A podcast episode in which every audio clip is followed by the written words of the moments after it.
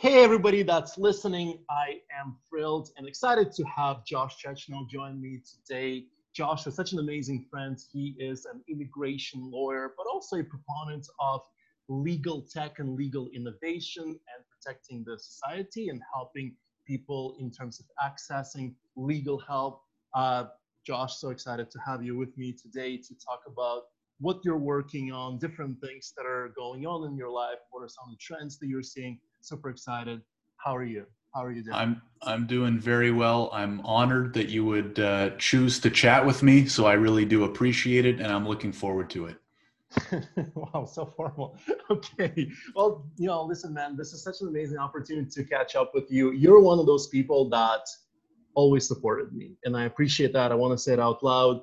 You know, you were one of the few people early on that, you know, took some time to go through some of the work, some of the legal tech work that I was doing, um, working on the Q&A platform for legal help, and you were building out more affordable, more approachable immigration practice. And so I feel like we both connected on that premise.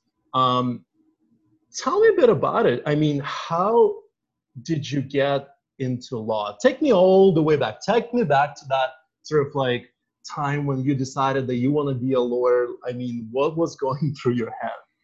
Yeah, so I've been asked this a fair amount. I've also reflected on it a fair amount.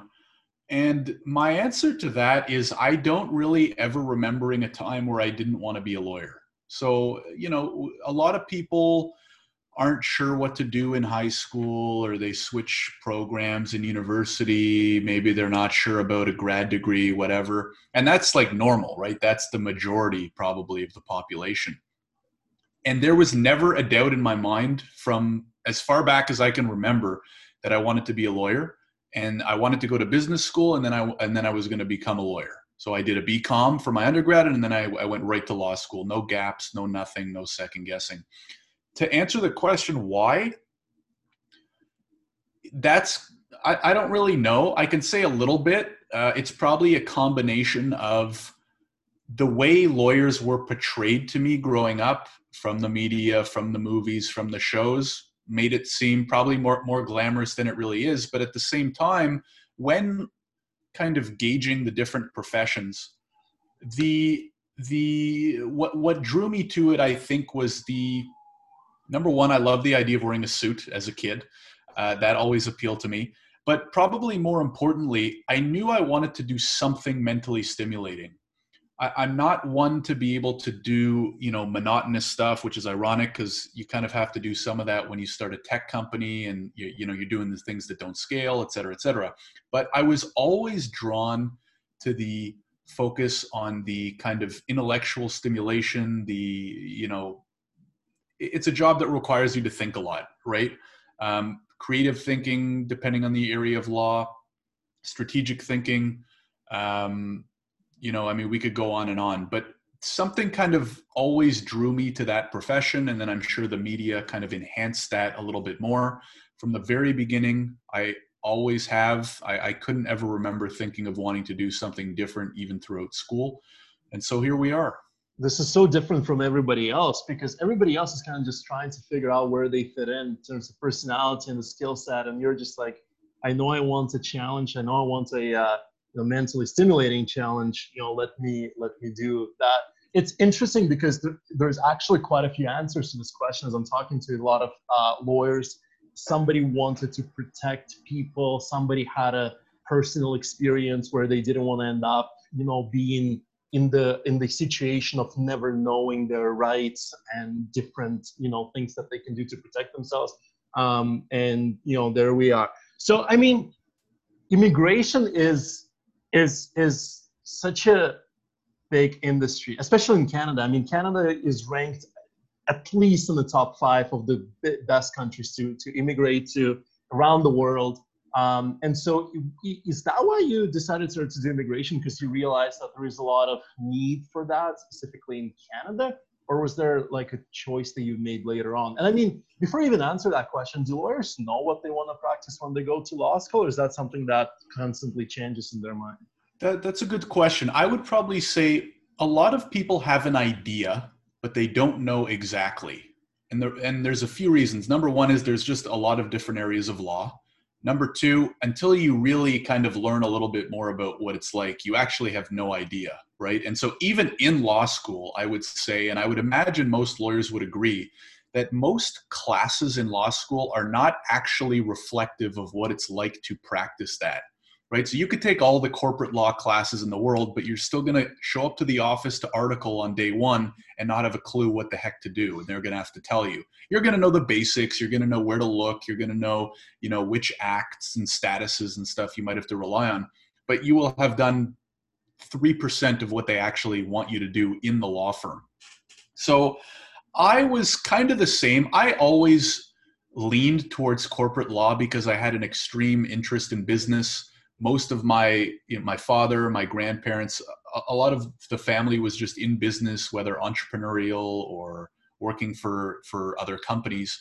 And i did my bcom as, as i said i, I did my uh, undergrad in business. And i was always drawn towards that.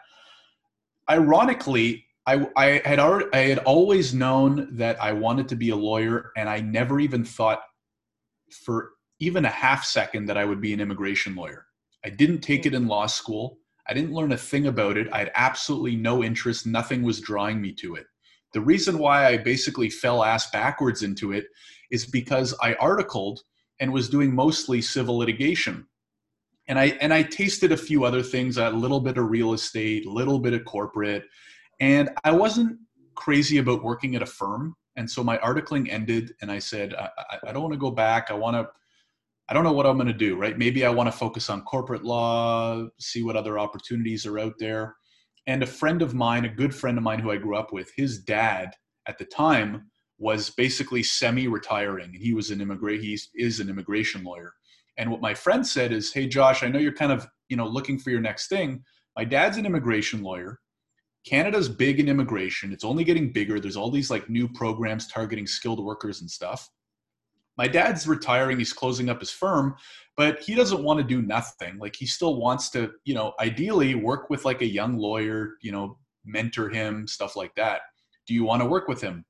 And i'm telling you i, I didn't even know what immigration law encompassed so i spent a few days you doing were born because you were born in canada right? You were i was born in canada. I didn't i you know i think the only pass uh, visa i'd ever applied for was like the visitor visa to Vietnam because every other country, if you have a Canadian passport, right, right. like You're you can just, just walk into, into the country. Yeah, yeah, yeah. Exactly. So I didn't even know what that all that stuff was. Anyways, I did some research. It looked interesting. It looked like a promising decision. It also gave the, me the opportunity to start my own practice because he was closing up his.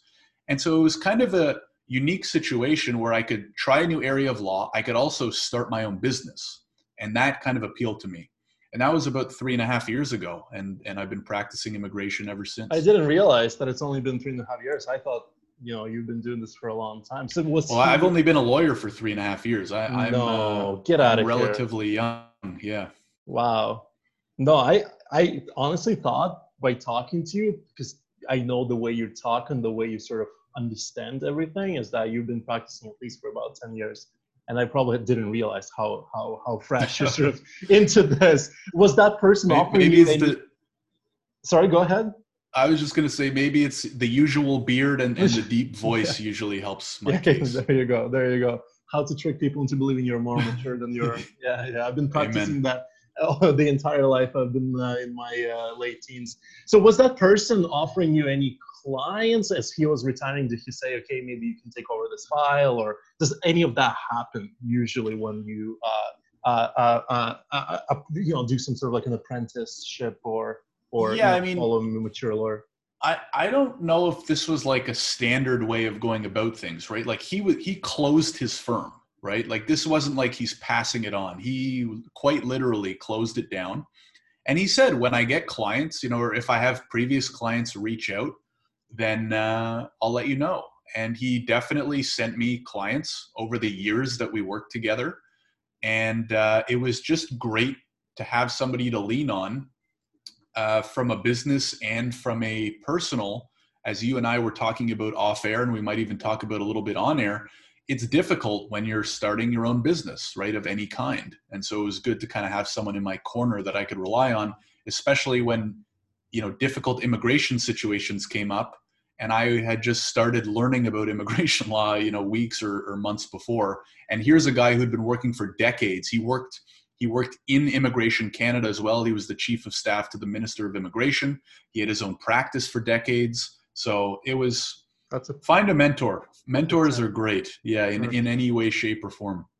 So you you've been practicing immigration for about I know three years, and then you decided to get into technology, right? You said you know there's an opportunity with technology. So talk to me about that, right? Talk, tell me about. Uh, I know we know each other off air, and you're running a pretty successful immigration tech startup called Vista, um, and now you're even more into tech um, with your uh, you know latest tool. Talk, talk, to me about it. What what's been going on behind the scenes in the past sort of six months, uh, and everything that you've been sort of working on to try to you know modernize and and and and and shift focus from doing pure immigration to now sort of become like this uh, legal tech solutions for people immigrating. Yeah. So what ended up happening was we ended up building the firm around some of these tech related applications. So at the time, a program called the Global Talent Stream was just starting, which allowed Canadian companies to sponsor engineers and, and bring them in on work permits, software engineers, developers, and stuff like that. We actually kind of niche down on that. And I was working almost exclusively with tech companies and the software developers that they would sponsor. And what I realized after spending a few years basically filing their paperwork, because that's what you do, you know, if you're if you're an immigration lawyer focused on applications, it's a lot of paperwork. And two things happened. Number one, I was kind of bored of filling out the same paperwork. Number two, I realized there were all these awesome tech companies automating all these cool things, and there was nobody doing it in immigration, despite the fact that a lot of it is quite repeatable, quite automatable. And so I just said, heck, you know, I'll just start it on my own. I started getting ideas of what it would look like. And eventually I just pulled the trigger. I, I came across my first co founder, Richard, right around that time. Uh, we were connected by a mutual connection. And this guy called me and said, Hey, Josh, I, I just spoke to a guy I know, and he just immigrated to Canada. He has this idea for immigration tech because of how much of a pain in the ass immigration is Do you want to talk to him? And that was right when I was basically starting up the company. And it was almost like an extra nail in the coffin. And I was like, more people kind of see the opportunity here. Let's do it. So, what we've been doing ever since, we built a free portal that you can access at visto.ai. You can sign up for free. It's probably, I would say, definitely the most comprehensive free resource you'll find on the internet around navigating the different immigration programs in Canada. And what we just launched last week which is called Visto Qualify, is a immigration calculator that will check your eligibility for more than 65 Canadian programs all in one shot. And we charge a very small fee for that because eventually we got to start paying the bills and because this is something that provides an extreme amount of value. Uh, nothing like it exists. In fact, even a lawyer in like a consultation probably couldn't go into the detail that uh, the algorithm does. Because there's so and, much and, to uh, analyze, right? It's kind of like all these data points, and you need to consider so many different things that go into the application, where they're from, how much education well, the, they have, what their background. The, the biggest is. part is is the number of programs. So the hardest part is that Canada has so many immigration programs. There's probably hundreds. I don't know the number off the top of yeah. my head, but we qualify for about 67, 68 of the most popular programs all in one place, right? You'll get your you'll get your info in about five minutes, depending on how quickly you can fill out the form. And so, to get that information, which no lawyer could store in their brain, I've tried many times and it hasn't worked yet. Uh, for about a tenth of the price of paying to use one, because we all know what the going rates are of you know paying to talk to a lawyer. Crazy. So um, we're just trying to make everything more convenient and more affordable, is what it comes down to. And when you started that, I mean, so you know you've been practicing traditional law and then technology comes like i you know i know you're young and we sort of understand technology but coding and automation things like that probably came to you very very uh, alien like you know just knowing how much it's going to cost shopping around for developers understanding how to prioritize features. Um, what did it look like?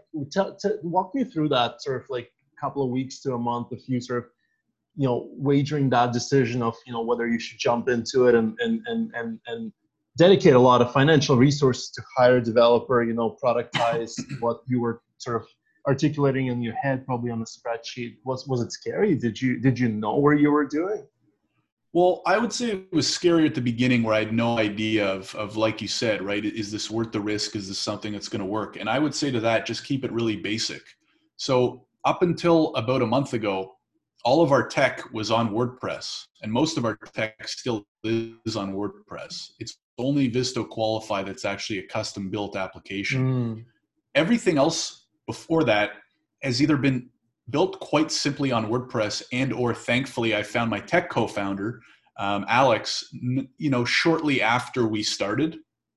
And so he's taken the lead on a lot of the stuff, especially the stuff I don't understand. Although I have gotten quite good at WordPress. Hmm. um, although the day we can finally move off of WordPress, I think will be a happy one.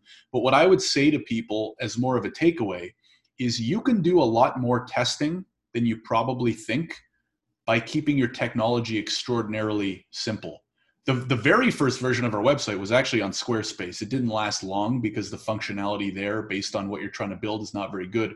But if you're trying to sell a basic product or service, just use Wix or Squarespace, right? Or even if you need a little bit more complexity, there are so many plugins that you can uh, click onto onto WordPress.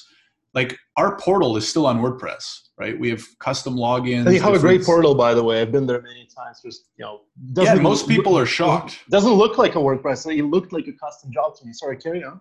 Yeah, no, I, I like most tech folk like yourself are shocked to hear that we're still on WordPress. It's impressive what people can, and and that's not me. That's my co-founder Alex built all of it. So a big kudos to him. Yeah. But I think when most people think about tech startups and oh, should I do this? Should I build that? They think about oh, I, I need a CTO, I, or I need to spend money on this. I have to build that. Keep it super basic for as long as possible, and try to prove out, you know, proof of concept, market validation, um, product market fit, all the buzzwords, whatever you want to call it, whatever applies. Try to prove that unless you're a techie, right? If you're a techie, it's a little bit different I would say it might be worth it to build something basic and quick and, and get it out there. But if you're a non-techie, either find a techie who's a good, who's someone who's good and you can rely on, um, or keep it super basic, keep the budget super small. Like don't spend four, five, maybe four, but don't spend five plus figures on any technology until you've got something proven out first, is what I would say. 100%. I just want to wrap it up here and just want to ask you one more question. Um, how is it going so far? What are you, now that you've launched and you mentioned the tool has been, I think, out for about two weeks, one week? Um, it's been out for five. Qualify has been out for five days, so it's still very five fresh. days. Yeah. Okay, so what what is it? It's it how how how how, how are you interpreting uh, the market signal so far? What are you hearing from your early adopters, people that tested it? And you know to kind of sort of uh, streamline this answers uh, what kind of people are you also targeting with it? Are these people currently in canada? Are these you know uh, currently residing in overseas that are want to come in here and trying to make you know that informed decision? Who are they? So what are you hearing and who are you targeting? Yeah so i mean we target anybody who wants permanent residence in canada.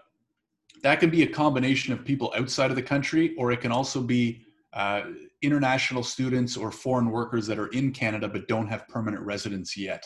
And so, so far, it's still early, but the feedback, because I email every single client that ends up uh, purchasing right. um, Qualify, the feedback has been really positive in terms of what we built. It's working. There was one tiny bug and we fixed it pretty quickly. Uh, people are loving the results, they're really enjoying it. Uh, what the focus is now going to be on is kind of scaling beyond our community. Because what we've done over the past year is built up a community you know we have a few thousand users of our portal already. So they were the first audience that we went to right which allowed us to kind of kickstart some of the sales from day one. Our facebook community we have over a thousand people in our facebook group where i moderate the group we talk about immigration questions i go live i answer their questions hmm. there. So especially if you're b2c if you can start building up a community if you can even start doing some marketing and community building before you even have a product to sell them, it's going to make launching that product that much easier. And so the first few days went really well. Now the key is how do we scale that, right? How, how do we make the revenue chart go like this? and that's when the real fun starts. Uh, But I, I'm very happy because we got it out. It's working. People are really getting a lot of value out of it. So I think that's a great first sign.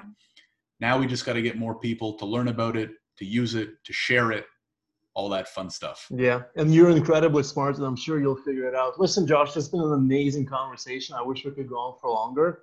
I uh, I'll definitely uh, share this with everybody that's listening, with our community at CoSquare, and I'm you know I'm sure we'll we'll see some of the Visto uh, users and clients check it out as well. Appreciate your time, man, uh, and uh, all the best and good luck with everything you're doing. I know you're gonna kill it. So yeah, thanks very much. We'll definitely share it around with our community too. And then maybe one day we'll have a round two for a little bit longer, and, and I'll have a little bit more more advice to give off the off the launch once it's gone out a little bit longer. No worries. Take care, man. Thanks. Take care.